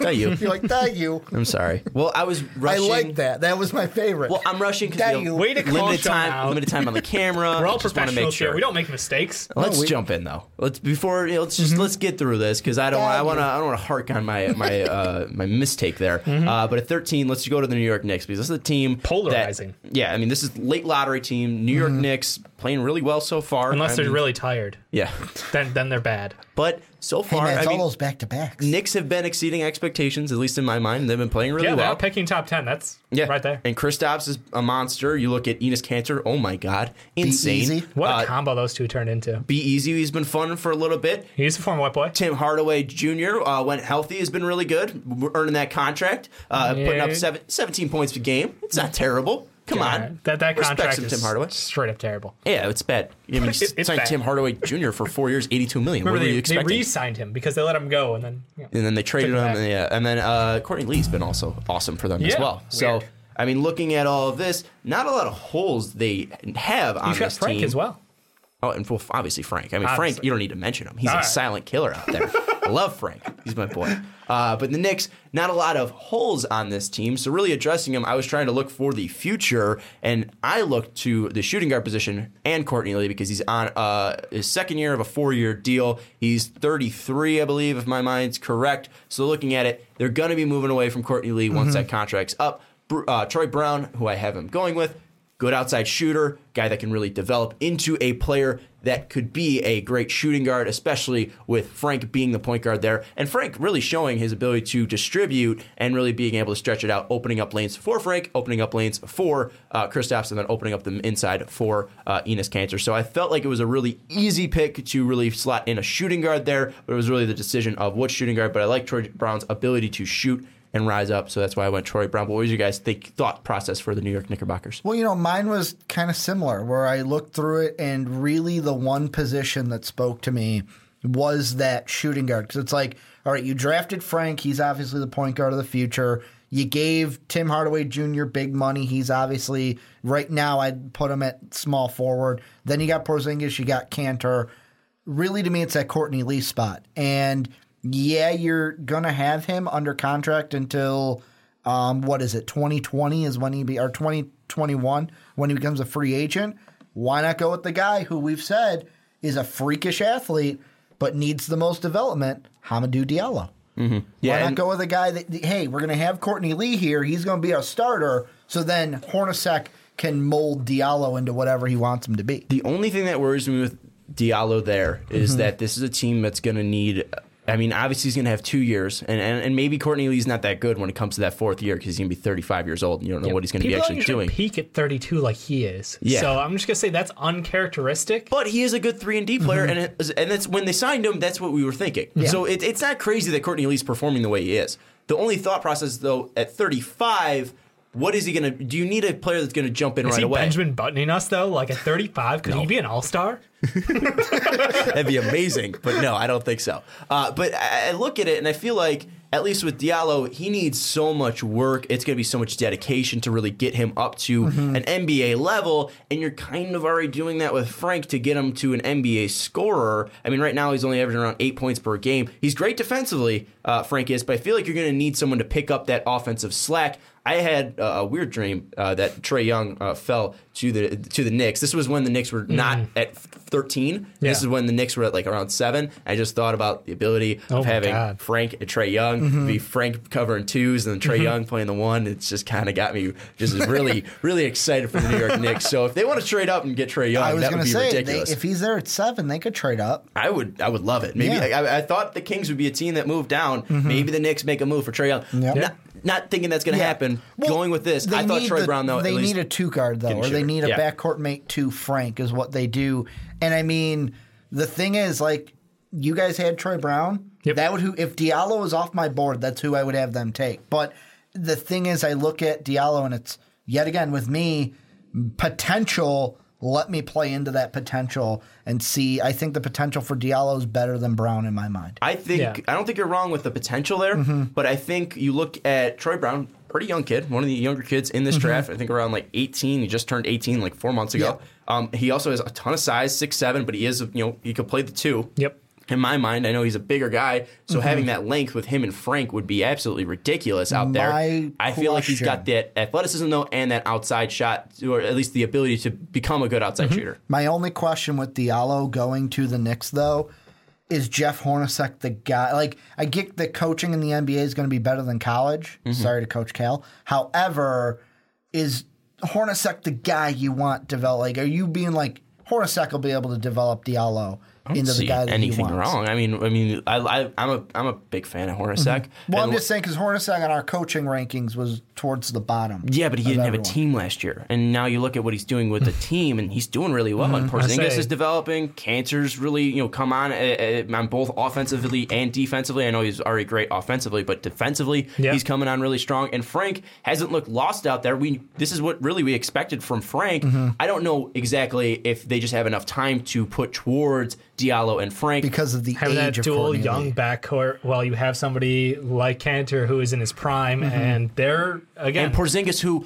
isn't in his prime, but he is a guy that is an injury risk just because of his size and the way yeah, he plays. this team is one year out and maybe a good free agency period away from being an eighth seed in the East. This is the goddamn East. You have to remember that. Like being being a lottery team and being in the playoffs is like a win or two away. God forbid they get LeBron James, right? My Yes. thought was maybe maybe because maybe the team behind them, Philly, Uh-huh. they don't they're not able to match that one year twenty million dollar contract they're giving to JJ Redick, and Mm-hmm. maybe JJ Redick goes to uh, New York. Oh come on, you know that was Imagine that. upfront payment, so that way next year they get him on the cheap. I would. It was a two. It was an unofficial two year deal. I'd love it. I'm pretty sure You're just how it was afraid written. that JJ Redick's going to be leaving to greener pasture or bluer pastures in the Big Apple. So may- maybe he's hey, going somewhere. May, but I, I feel like Troy Brown could be a really effective player. I, I think that yeah, I he's, think he's a better versatile, basketball. and he's got a decent handle for a bigger guy as well. And he's a better basketball player right now than Diallo. And I feel like that's Mm-hmm. what they need right now is a better basketball player. But let's go to the 76ers because Dave has Diallo there. I and, do. And, and we're, we love talking Sixers here. Time to develop, man. On the Talk Fast Break about podcast. Spot.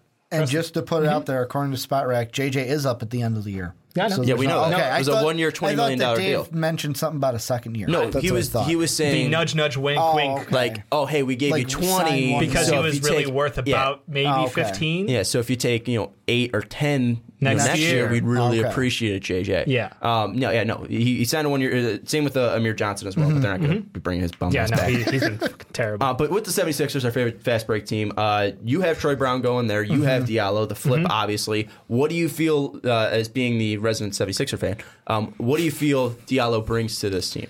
Uh, right now, I mean, he brings explosiveness off of the bench. Like that would be his role. He's there to attack the rim, to be aggressive, and to be a long defender who gets in people's way. That's that's exactly what you want out of this guy because he doesn't have to come in and perform for you day one because you have your core. This is bonus money. The Sixers are playing with house money. You have to remember that if you know that uh, Lakers pick doesn't go between two and five this year, goes to the cell. It goes back to the 76ers, and they get to play the same game next year with the Kings pick. So it's not like they're not going to be loaded with picks. This is pure bonus. This is take the guy who has the most potential left in this draft, and that is Hamidou Diallo because he is a freak athletically. And if he came out last year, we, we talked about it, he would have been 20 to 25 range. So like mm-hmm. it, again, this is a guy who's only improved his stock a little bit, but still has all the physicals. Why you want him? I think he's got like a 44 inch vertical, too. It's something stupid. Um, looking at Troy Brown, how do you feel he fits the 76ers? Well, the main reason why it's exactly like Dave said. The only thing that this team could really lose at the end of the year is JJ Redick. However, with them Fultz coming back from an injury being next year, it's really okay. We lose JJ. Fultz is in there. What are we Well, going to Fultz is draft? gonna come back this year. Yeah, no, that's what I'm saying. back but next week. Yeah. In the draft, we'll be drafting for next year, and I assume that Fultz will be back next year because he's under contract. I go defensive. Like it's all Why would- about wouldn't he? it's all about defense with Troy Brown, and that's what I look at. Where he can be a guy, even if they play Fultz at the two, because Ben Simmons is your point forward. Brown can come off the bench when they need him defensively because he's not. Yeah, he can Well, score and attack the basket. defensively, but Fultz he's will not still a guard scorer. ones. Yeah, no, but I mean at Troy 6'5", Brown can yeah, help doing things. defensively, is what I'm saying. He can help in the defensive front. My thought process here was they need a shooting guard. and Yep. most of the kids behind this, at least behind, uh, you know, On your uh, draft, Robert yeah. Williams can't shoot. Yeah. Um, so that's a problem. Um, they don't really have a true point guard. I feel like maybe that would be the other guy to you know really rack up a six and Mm-hmm. push Fultz over to more of a shooting guard you know role and and maybe I like I don't know like I, there was not a guy that really jumped off my board and said 76ers need to take this guy because Brown Diallo both gone uh, Kevin Knox gone as well. I went Robert Williams at least here because you look at his ability defensively and when Embiid is off the floor putting in Robert Williams there's going to be a dip but he's not that big of a dip because this guy is a stud defensively. And, you know, having him come off and playing with Dario probably, that would be something that's really scary because you're not losing offensive talent because Dario's great offensively. Obviously, um, you're pretty much getting Embiid just split up into two people is what I'm trying to say.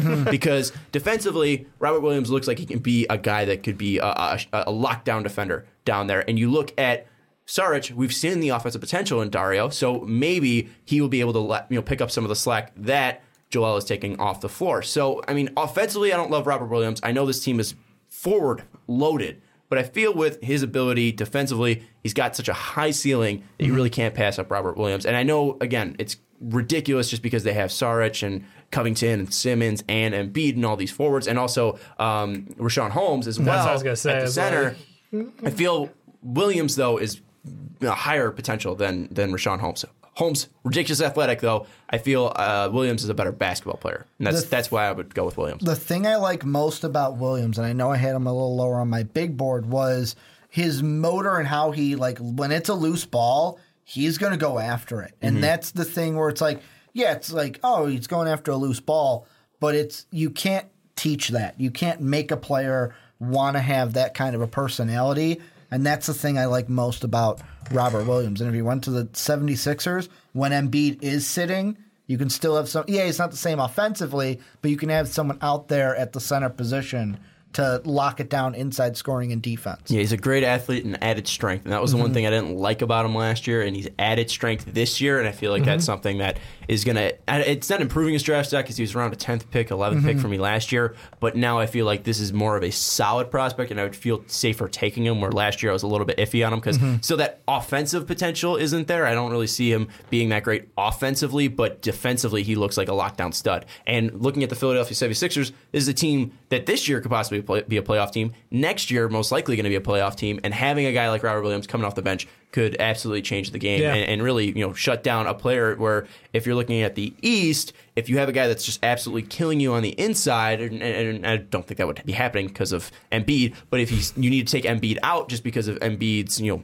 injury history, Right. minutes restriction, whatever's mm-hmm. going on. I know playoffs are not going to have a minutes restriction, but Yeah. still, you don't want to outrun Joel Embiid. You're not going to lose that defensively, and that player on the opposite end isn't going to be killing you. And Robert Williams can at least bring that defensive mindset to your team and, and really help you out. So I, I like what Robert Williams there. I know they're loaded forward wise, but I mean, this is a playoff team that's super young. So they're going to have most of their positions filled out. Mm-hmm. It's just about drafting potential and making sure that you have the depth on that team. So really a depth pick there for the Knicks and 76ers where you look at the Pacers, Trailblazers, Pelicans, Nuggets, they need players and, and guys to fill out the starting lineup. So let's go to one of those teams in the Pelicans.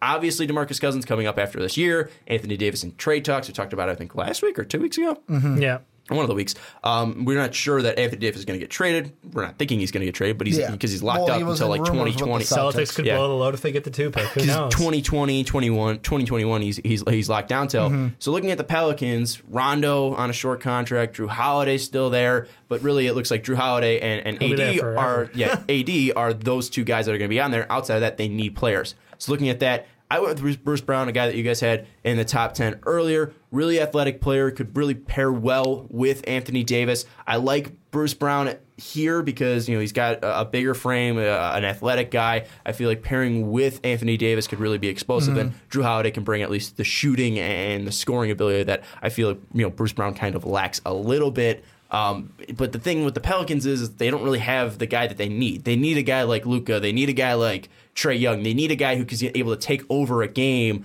on that outside position, or even a Kevin Knox to, to fill in at that small forward position. They need a guy that's going to be a forward, or they need a you know a true point guard. And I feel like they're not getting that, and there's not a guy that I would take over. Uh, Bruce Brown in, in, in this draft class, at least where the Pelicans are currently sitting at 17. Ricky, though, you had him going with Wendell Carter, so pretty much Yeah. a, a replacement for Boogie. Well, my mindset was, and call me crazy for this, but I looked at two of the main contracts are coming up at the end of the year: Demarcus Cousins and Rajon Rondo. And if they got to the end of the year, I don't think they should because if you're trying to move anyone, it should be Boogie. Um, I would, out of the two, rather draft a guy like Wendell Carter Jr. and then re-sign Rondo because the contract would be cheaper. Mm-hmm. And I don't think this with Cousins and Davis in the front court. I don't think you're going to win a championship with that front court. So I would push to trade DeMarcus Cousins, but if we're sitting there and I'm picking to re-sign either of them, I'll pick Rondo to re-sign. I'll go with Wendell Carter Jr. Jr. and then Anthony Davis. I can be like, you know what? One of you will be the four, one of you will be the five. I would probably put Davis then to the four and have Carter be my five. I disagree with your mindset.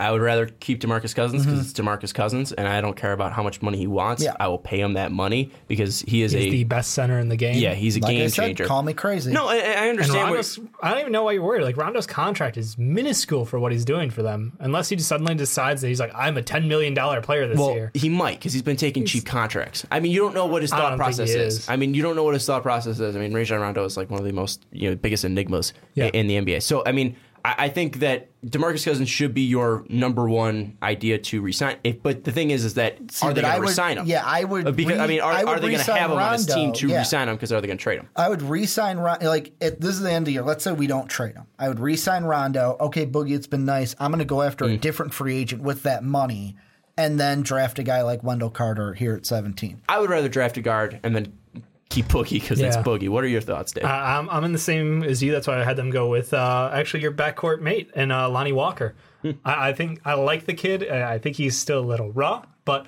I He was do- also injured beginning of the season. yeah. Meniscus he tore. yeah. Yeah, so I think you might be getting him at a discount if he's available here. Um, again, the, the draft is about potential. I think potentially he could be a good NBA player, and I think if you get him here, solid fit for the team going forward. And like I, I agree with you on the like you're throwing money to keep Boogie there because having him and AD, and I've I've gone on rants about this, is something that no other team can counter. And if you can correctly use them, it's an uh, it's a matchup abuse, and having somebody there to help in the backcourt in the, of the future as Rondo transitions out of the team, Mm-hmm. you need someone who has the ability to be a primary ball handler, and that's something Lonnie Walker could be. My thought process is Bowen will, or not, not Bowen. I keep wanting to say Bruce Bowen. when I know, it. right? Uh, Hey, Bruce all-time Brown will at least be able to step in and contribute more, and I feel like they're a playoff team, and they want to be in the playoffs more consistently. So AD isn't thinking about leaving. So Demarcus Cousins isn't thinking about leaving. They want to keep them happy. Mm-hmm. Yeah. I feel like Brown will give them the better chance right away. and I feel like that's that true. will be their thought process to keep winning, keep fans in the seats, and keep their pla players on their team. I feel like Brown gives them a better chance right away. But I don't disagree with your thought process of hey, let's draft a guard for the future Mm-hmm. because when Rondo and Holiday get older, we'll have a guy there. Um, and I also don't disagree, with you, Ricky, at least in your thought process. I mean, I, I don't think they let Boogie go, but if they trade him, No, I would trade him would yeah, be the if, option. if they trade him, then def- if if they still have Boogie after the trade deadline, they they need to resign him. I, I, you can't let Boogie walk or for free. in my mind. trade. I don't think they're going to do that. I think I think they'll they'll sign him Mm-hmm. and keep him on the team. Um, but I, I think that if they do end up leaving him, I think Wendell Carter could be re- a really good fit there. Yeah, but the thing is, is that a lot of work. Yeah, the thing is though, he's already off my board, so that's why he's not getting taken by the Pelicans. Well, and that's the beautiful thing about the mock draft is I had him on the board, but it's like Sean, oh, you had him off before. That's why I Yeah. couldn't have him Mm-hmm. in this situation. yeah, Dave and I had Wendell Carter going uh, before. Mm-hmm. Uh, uh, uh, The Pelicans to the the Pelicans, Trailblazers. yeah, to the Trailblazers. So, um, what we're going to do now, real quick, who is your favorite prospect? We have a very little Mm-hmm. uh, minute t- time, so just keep it quick. Who's your favorite prospect that we didn't talk about? Mine is easy. Grayson Allen, number 20 to the Pistons. This, to me, if there's any one prospect that fits a city and fits what a team is all about, it- he, he just is a, like, everyone hates him. Jesus Christ. The Pistons embrace that usually. Piston fans, you know what? They hate, they hate you. Come in. We're going to love you. Bad boy for life. the bad boy Pistons. They need a point guard, in my mind. So I don't think they're going Grayson Allen because they just drafted his buddy in see. Luke Kennard, They, they have Go like both three of two guards right now who are legit. and they got Avery Bradley. They, yeah, okay. So I don't know. I, So- so but, my favorite- but wait, with the culture, I agree with the culture. That's what I'm saying. It's it's a pick where it's Yes. based Let's off of start- if there's let's- any one The, player. Pist- start the beating bad this boy sh- Pistons want the guy who's crying on the court because he's cranky. That's that shows heart. That shows toughness.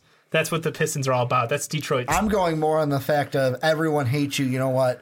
You're one of us. It's like All right. So my favorite pick favorite prospect? out of the out of this current grouping is Dzanan Musa. He's an international player who is a phenomenal shooter, and outside of that, nothing. But who freaking cares when you can launch the ball with the accuracy that he can? Uh, I just think that someone with his size, worth the pick. Um, because look, if he if he can grow his game out, anything beyond his amazing shooting is bonus. Like you come into the league shooting the percentages that he can shoot, it's game over. Like he's already an NBA player, he's a rotational player, but he's on your team and he's getting minutes. I my favorite prospect is uh, Brandon McCoy from UNLV, seven one center. Was born in Chicago, Illinois, but went over to uh, San Diego, California for his high school days. But this kid is impressive. I know you're probably afraid because UNLV. You got uh, you got uh, who- uh, what's his face, uh, Anthony Bennett over there. but looking at it, I'm, I'm not too afraid by it. And Brandon he's a McCoy, Chicago kid. absolute stud. Just like- um, and looking what just he like did. Anthony Davis. Look, Anthony Bennett. No, I was talking Bennett, about. I was- Bennett didn't come from Chicago. No, I know he was Canada. Canadian, but I Oh, was okay. talking Anthony Bennett. Yeah, I know from UNLV. Uh, Dave said just like, and I thought I'm like Oh. Bennett's not from Chicago. But real quick, Brandon McCoy against Arizona, 37 minutes, 76% from the field. I know Ayton doesn't play defense, Mm-hmm. but still, he put up 33 points. Looking at him, though, he looks like a physical stud. Uh, and, and I really like that he has the ability to shoot from the line as well. So that maybe will show that he has the ability to stretch it out a little bit as well at 7 1. He looks like a great athlete, so I really like Brandon McCoy. Out of UNLV, he's my favorite prospect, at least that we didn't talk about from 11 through 20. But let's move on. The last 10 picks of our mock draft 1.0. It's been fun. If you're listening on Blog Talk Radio, huge shout out to you. Long episode, but you guys love mock drafts. These are usually our most watched episodes. what was one of the comments? They wanted a two or four four hour podcast. It was a three hour podcast with Mark Mark, Weber. Weber. Yeah. Um, we don't have enough mics for that. That's the only reason why that won't happen. I don't think Mark Wink, wants wink. to talk Yes. NBA. Nope, either. nope, not not Mike Tricky. That's, That's why, I exactly threw the, why. that's why I threw the wink Okay. wink in there, Ricky. No, I knew that. I'm just letting them know. But anyways, let's uh, let's get into it. Dave, start us off here. Twenty one through thirty. Sure. At 21, I've got the Bucks taking Brandon McCoy. At 22, I've got the Timberwolves taking Gary Trent Jr. At 23, we've got the Wizards going with the tall guy and Mitchell Robinson. 24, the Hawks. Jesus, the Hawks draft so many times this draft. Uh, taking Shake Milton. 25, the Cavs taking Grayson Allen, your boy. 26, the Spurs taking Daniel Gafford. 27, the Nets taking uh, Nickeil Alexander Walker. 28, the Hawks taking Chimezie Metu. 29, the Celtics taking DeAnthony Melton, and 30, the Warriors taking Landry Shamet. Ricky, twenty one through thirty. Gonna move right in with Bucks at number 21, taking Daniel Gafford, center from Arkansas. Then at 22, the T Wolves taking Trevon Duval, guard from Duke. Wizards going Mitchell Robinson, the center from high school. The Hawks going Shake Milton, guard from SMU. Then Gary Trent Jr., guard from Duke, going 25 to the Cavs. Nickeil Alexander Walker, the guard from VT, going to the Spurs. Nets taking Dzanan Musa, the forward from overseas. Hawks going Justin Jackson, forward from Maryland. DeAnthony Melton, guard from USC, going to the Celtics. And Alonzo Trier, guard from Zona, going to the Golden State Warriors. And now kicking it off, 21 Bucks going with Mitchell Robinson, somehow a five-star recruit that somehow was only the five teams he was looking at. By the way, he, he he ended up going to Western Kentucky and then leaving, and that's why he's eligible. He's now going to focus on the NBA draft. But somehow, five-star prospect, and he gets offers from DePaul, Massachusetts, Murray State, Texas A&M. And Western Kentucky. If he's a five-star prospect, wouldn't you at least be getting offers from like Duke, Kentucky, some good schools, and not some teams like Murray. State? There's some question marks there, but still 6'11, athletic kid. We'll see what he does at least in this time off. Uh, I I think that he's going to be a guy that's going to come into the combine, and we're truly going to see what he has here. I don't really think we can really judge him on anything so far because I don't care about your high school mixtape. It really depends on what. the thing I just wanted to throw in about that, it also, if he was on and off about college going in general, if I'm Duke, why am I going to waste a spot if you're just going to leave mid-season But or not the even thing, the mid-season? thing is, is that you can still offer a player. Yeah, and and but you if know, they accept, then I'm screwed if you leave. yeah, but it's a commit. the idea Yeah. is if you're talking to the kid, he's gonna Yeah. Mm-hmm. he's gonna commit and stay there. So I Yeah. mean, that's maybe one reason why you know DePaul, uh, Yeah. Western Kentucky, Western and Kentucky can Murray take State. that risk. Yeah. Yep. So uh, I, I don't know, a little bit iffy, but we'll see what he does at the the draft combine and see what he does there. And, and I think that's going to be truly where he goes. If, if he comes out and is a stud, we can see him moving up this draft board. But if he comes out and just looks flat, he could be falling out into the second round. Uh, looking at 22, the T Wolves taking Anfernee Simons, uh, guard out of high school. He's a he's a fifth year senior. Uh, he- he's doing some uh, post grad work Yeah. um, in high school. Uh, 23 Wizards taking Daniel Gafford, the center from Arkansas. 24 Hawks taking Dzanan Musa, the small forward that Dave's in love with, uh, the international prospect. Not in love 25 but you know, I think he's fun. 25 Cleveland Cavs taking Gary Trent Jr. from Duke.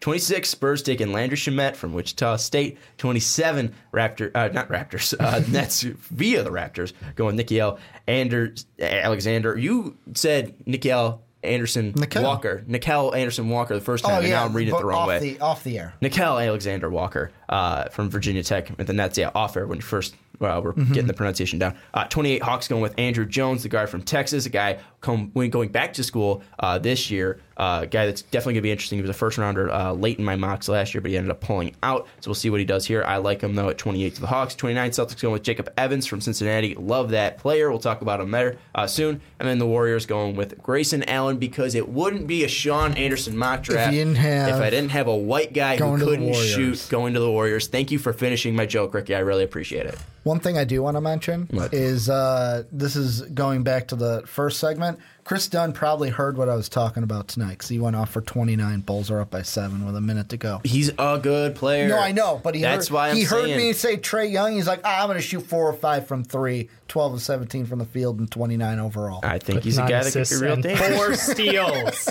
What? He plays defense. He has four steals. Oh, he's he's insane defensively. we played Uh, the Mavs, but yeah, it's a win. Anyways, uh, let's go into it. First team we're talking about it here is going to be the T Wolves at 22. Their first pick, not their pick that they own. Uh, uh, the, their pick is actually owned by the Hawks at 24. They actually own the Thunder's pick. Looking at it, Dave, I'm going to go to you first. You haven't taken a guard. We all haven't taken a guard. Uh, you haven't taken one of the Duke guards, and Gary Trent Jr. What do you like? Gary Trent brings to the T Wolves. He is a shooter through and through. He's kind of like a shitty version of Malik Monk was last year. I'm being nice uh, because obviously the moist Monk cannot be touched by this kid shooting under 40%, but just barely 38.3% from the field, 36.5 from three, but his free throw percentage at 94. So he's a consistent shooter. He's got a great stroke. He can be coached up. Um, I think that he would be a solid fit to this team because he brings them something that they desperately need, which is not a 37 year old shooting guard off the bench. I'm right. Jamal Crawford. Yeah. Jamal Crawford's like 38. You're being nice. Okay, 38. N- not an old man. That's like when you go up to your grandma who's like 75 and you're like, oh, wow, you look great for 50. You know what I'm saying?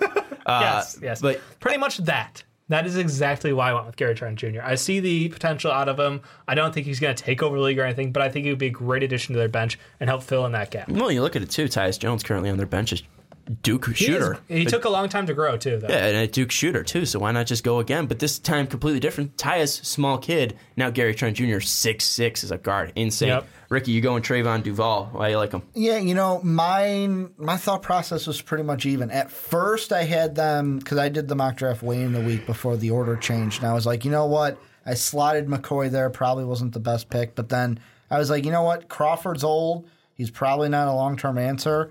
I'm going to go with someone that can be the backup two guard behind Jimmy Butler. My thought process is that Jeff Teague just re- just signed, so Mm-hmm. he's going to be there for a little bit. But again, guard is a position of worry there, at least for the T Wolves. You got Wiggins there, you got uh, Jimmy Butler there, you have um, uh, Teague.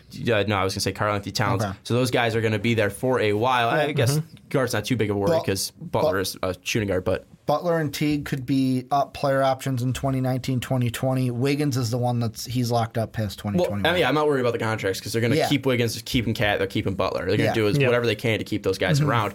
Um, my thought process, though, is that Teague is going to be leaving Go with a kid with a ton of potential. Go with Mm-hmm. a point guard that can take over for him. Go with a guy, and Anfernee Simons, a guy that is in the 2018 class of high schoolers. But like I said, he's doing some post grad work at IMG Academy. It's His not fifth weird year outside senior. of the U.S. I, I know were, we're making a big deal out of it, but like in Canada and the. UK, It's a joke, Dave.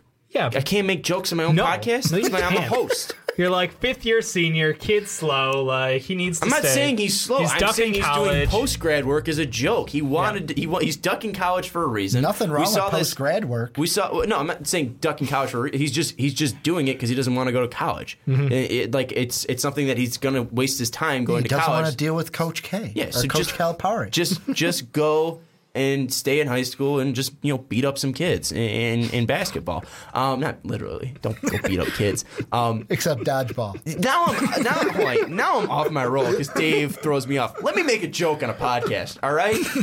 How many fifth grade? How many fifth year seniors do you know in high school? Uh, That not you many, know. because we're I in the United a fifth- States where it's not traditional. Yeah, knew and it's fifth weird. year Okay, Canada, and he's and he's the from UK, Florida. totally fine. Florida is in the United States. We knew a fifth gra- uh, fifth year eighth grader. Yeah, that's sort of different though. fifth year eighth grader. That does not add up. No, it, he was old. so wait, so he, He- was he in his fifth Yeah, year it of wasn't eighth grade. exactly, Wait, It was it just- wasn't exactly. It fifth took year. four years to get from seventh grade to freshman in high Yeah. school. Ooh, that's rough. Yeah. Yeah, no, this isn't the problem with Simons. Uh, Simons, a guy that can be a combo guard. He's a guy with a long, athletic body, 6'4", 177, Yeah. long wingspan, athletic kid. Talking about not being able to put, you know, putting him in a situation that needs to perform right away. Is a guy that's going to sit on the bench for a little bit, but he is young, 6'4", has the body. You can work him into a team, and it's not even like Thibs likes playing young players Screams anyways. G leaguer to me. Yeah, I mean that's something that he can Yeah. just go right down to the G League, like Papagiannis is doing with uh, Yeah. the Kings right now. They're just sitting him down because he's not going to said play up there. Name. He didn't say Papa Papa John's. John's. Yeah, Papianis. Papagiannis. Kings fans would be so happy. Georgios Papagiannis. Uh, but uh, looking at him though, uh, he, he's a guy that can. I, I feel like you, you look at the potential in him. I feel like they'd be stupid to pass him up. I feel like most teams. I mean, obviously, there's teams. You know, looking at guards. Uh, the last guard to go was Lonnie Walker. I, I like his potential. He's already playing for Miami. Obviously, dealing with some injuries, but he's going to be a guy that's going to be up going up against college competition. I like his athleticism is as he well. this year's like Hamidou pretty much then? It's a guy who we don't get to see play against college level competition, but he is age enough to go out Yeah. for the draft. I don't. I don't think. So. I, I. I wouldn't disagree with that. It's just will he go to college? I don't know if he's going to go to college. Um, looking at where he's getting offers of right now: Mm-hmm. Florida, Florida Gulf Coast, Florida State, Louisville, LSU, Memphis, OK FGCU, State. Not uh, some Tennessee. Tech. You can't Tennessee turn down Tech. Tennessee no, Tech. it's all about FGCU. Uh, and UCF as well. VT, Texas A&M, South Florida, Oklahoma State. So, I mean, no crazy programs popping off there. I mean, Florida, pretty decent program. Uh, Louisville was a decent program. Uh, not getting to that on the Fast Break podcast. But, you know, I I don't know if he's going to be really intrigued by that. Maybe he is intrigued by playing with uh, the T-Wolves, though, because I feel like after, you know, a couple years of playing under Teague and Butler, he could really grow into someone special. So I, I, I really telling you guys, watch out for Anfernee Simons. I, I really like the idea of taking a kid in high school. I feel like high school players should be able to go in mm-hmm. anyways. But Yeah. 6'4", 177, a lot of length. I like him. thing I forgot to say about Duval with the T Wolves when I was looking, and this is from SI, I was kind of seeing what other people were saying. All I had to see was elite on ball defender. That's a Thibs guy. Defense, that's Thibodeau. Yeah, but the T. Wolves aren't a defensive team. No, yeah, And- but and they're also not a team that'll will play want a young defensive players. guy. Yeah, I don't So- know. It's I, I- I don't I don't think uh, they're they're gonna go guard in my mind. If you go Mm-hmm. one of the Duke guards, wouldn't wouldn't disagree because again Duval is a guy that uh, can can bring great defense. He's a good ball handler, Um, good defender, but he can't shoot for a lick. can't shoot or they can't shoot, but you have But you can uh, always Karl Anthony develop Towns, Anthony. Wiggins, uh, and and what the fuck is wrong with me today? KAT. Karl Anthony Towns, Andrew Wiggins, Oh. and Jimmy Butler. All three can score. Right. You don't really need scoring. So Duval will at So we bring want Ricky option. Rubio too. Why not? I don't know if he's I'm Ricky just- Rubio too. Yeah, he's not as good. I know. I don't know about that. I think he's more athletic than. He's not as good as Ricky Rubio was coming out. Okay. Okay. Sorry, Dave. Well, wasn't Jeez. Rubio a top 10 pick? Yeah. the top five. He he went five over. Yeah, uh, that doesn't your mean boy Ricky, Steph, doesn't uh, mean Rick, Steph Curry. Doesn't mean and Johnny Flynn.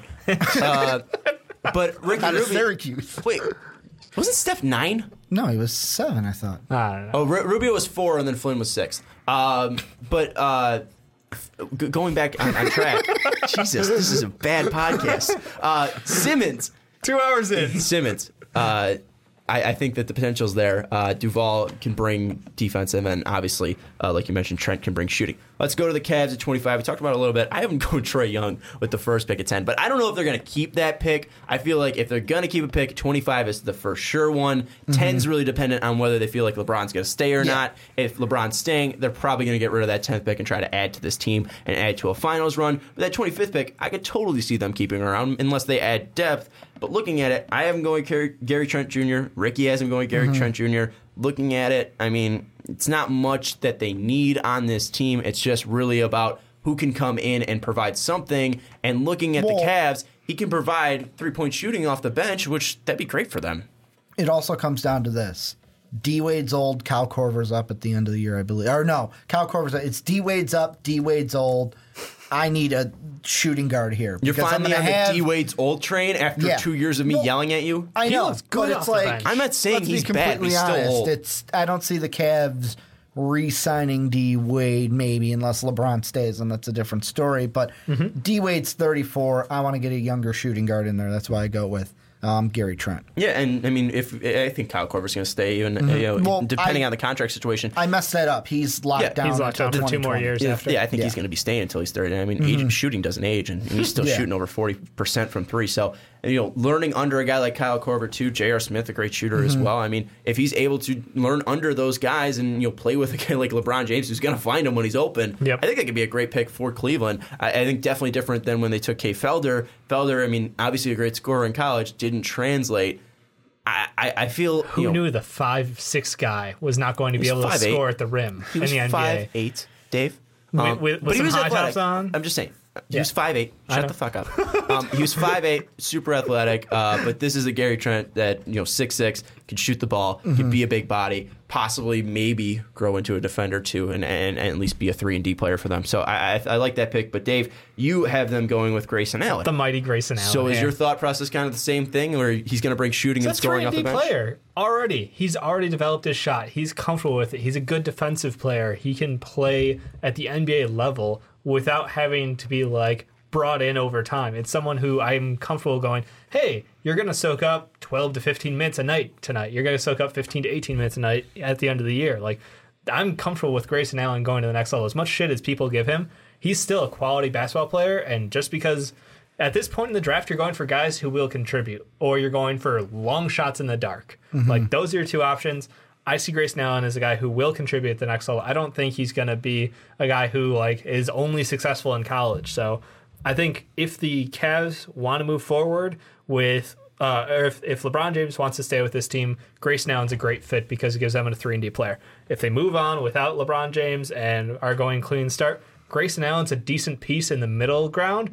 And then when you get super young talent, super high picks in, you can move him or you can keep him. Like he, regardless, has value at the NBA level. Yeah, I mean, you're kind of talking me into at least thinking about putting Grayson Allen to the Cavs. I know it'd just be a because, stretch for you and outside of your no, it's normal the thing. the thing that I like most about it is the biggest thing we've questioned Gr- Grayson on is his immaturity. And you put him on and a you team put him on a team with. LeBron, just LeBron alone, and Well, then with people how would veteran argue that, that team is. Hold Yeah. on, people would argue crybaby LeBron. No, I know, crybaby, but like LeBron is good with He's young players. Look at him too. after the I love game. LeBron, I'm joking. Look at the game after he played the Lakers and him talking to. We don't know what he said to Lonzo, but, But we know what he said to the. Like, he said the you want to get five Jack in before. box, Jack in the box after this. That's all he said. LeBron has learned not to talk on the court unless he wants to be heard. Well, LeBron that's is why getting those Jack that's in the why Box he told me, tacos. He's like, "Hey, cover cover your mouth." He said, "Hey, you want to go get the Jack in the Box tacos? I got a pretty good deal." That's all he said. He was wishing him a happy birthday Yeah, and said, vet "Hey, heavy I'll, team will hey, keep- hey, yeah. hey, Yeah. kid, I'll go take you out for some Jack in the Box tacos." I know you. I know. I Is know. Jack in the Danny's Box our new paying. sponsor? I'm a I'm a real big fan. Uh, LeBron James being a long time uh, LA visitor, I really love the Jack in the Box tacos. That's all he said. Um, but I, I- I think that the Ca- your thought process for the Cavs. Taking Grayson Allen wouldn't be crazy. I just go Gary Trent just because he's younger, and, and that's something where obviously not the basketball you're player. going for potential, top not- end, Yeah, which- not the player that Grayson Allen is, but six six and the sh- ability to shoot right now, I, I really like what Gary Trent brings. So Mm-hmm. again, Grayson Allen could be a great role player for a playoff team. He's in the right spot. I feel like he's going to go 20 through 30. It's just going to be really what team wants to take him. Ricky had him going right away at 20 uh, to the Pistons. Again, I feel like it's not he going to be a a bad pick where he goes right now too, and that's He's- the thing. Like him staying in school, I know we all ripped on him like you could have been, and we're like, no, no, He him wants to- staying. he wants to win uh, in Duke, and Yeah. he- I think he has one, right? Because he won two years ago. Did You're Duke talking win two- about Grayson? yeah. Yeah, he won the the his freshman year was when he blew he came out against Wisconsin. So I feel uh, he wants Yeah. to do it again, and I think that's the whole idea is that he wants to retire a legend in Duke, and I feel like he's just trying to add Yeah, another he's also national championship. to- become much more of a consistent shooter and better all around player. Like, But- it's the stuff you don't see because people come out so early. But the thing with that is, you expect guys to become more consistent when they're better players going up against these younger defenders. So I mean, it's not crazy that he's becoming more consistent. He's also playing on a better team. I mean, you have Bagley, you have uh, Gary Trent, Gary Trent, Duval, Duval, Carter. Uh, Carter. I mean, they have so you many got to remember the players Duke on that teams team. too. I mean, not playing scrubs on Duke ever. No, but No, he but was I'm a saying, fresh, like, he was this- a freshman. This might be the best Duke team he's playing on. Potentially, yeah. like no one knew about him until that national championship But game. then and that in was his his sophomore last game year, as a he freshman. averaged almost 22 points. I mean, he, he was never a slouch. Duke's never been a slouch. Oh, I'm not calling him a slouch. Yeah, Yeah, not at all. I agree. I, I think over time you can get better, but I mean, you've got guys who've gotten worse or you know not improved their draft stock at all. And we're all going to laugh about what was his face, uh, who stayed two years ago and then came out last year and got what Oh, second Deyonta round. Davis, wasn't it? From Deyonta Michigan Davis State? came out early. No, Well, he was a freshman. Yeah, he was Yeah. a freshman. Who are you talking about? I'm thinking about the guy from like California, Cal. Oh, I- Jaylen Brown. Ivan Rabb. No, Ivan we're Rabb. saying Jaylen Brown should have stayed. Yeah. Rabb did stay. Ivan Rabb. I, don't, I haven't even heard. Is he playing? Yeah, that's that's the point. He was he was mocked as a 10 through 15 pick, and he decided to go back, and he is not even going to get drafted. He's got some pretty good stats. Played four games in two minutes. Uh, he's probably in their G League team. Uh, I haven't been following Ivan Rabb and the Grizzlies this year, though, so sorry. Uh, let's go to the Celtics, though. There's a guy that you guys want to talk about, DeAnthony Melton, guard from USC. You guys have him mocked to the Celtics at 29. Why did you have Melton there? I don't have him in my first round. Why do you have him in the first round? Mine's just one of those things where he's a the trickiest player in this mock draft. He's not playing he- this year. Well, because he hasn't played, Yeah. and it's not because of due to injury. So I don't have to question an injury Taking money like Reggie I do against Not even that Michael much, Porter though. Jr. or waste. a guy I'm going to mention before we end the podcast. Mm-hmm. But I look at him, it's like energy player can play defense. All he's got to really develop to me is a jumper. Celtics can be like, you know what? We got enough backcourt to where we can draft you, let you work on your game, and then it's all it's all house money Yeah, from what, here. they're doing with Terry Rozier right now. Yeah. They're just- Scary Terry yeah. is has grown a lot. Yeah, Terry's Terry Scary's looking scary, or Scary Terry's looking scary. Um, he's looking real good. Um, and and Yeah. they already have a guard who can play defense and can't shoot. His name's Marcus Smart. whose contract gonna is going to be up. So that's the question: is you need a replacement for a defensive lockdown guard. DeAnthony Melton can be that guy in the future. I mean, hopefully that hopefully uh, Marcus Smart's contract doesn't end up being obnoxious and he can stay because that Celtics team would be ridiculous if he could.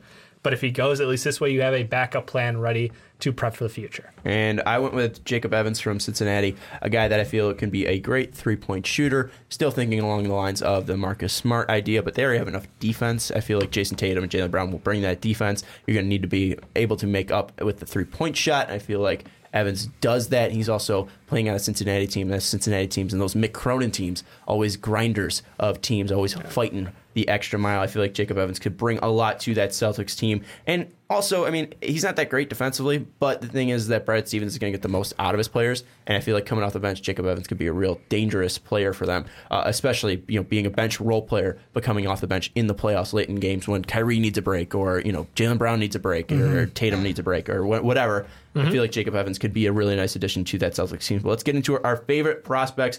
I'm going to go first to make sure Okay. none of you guys take them.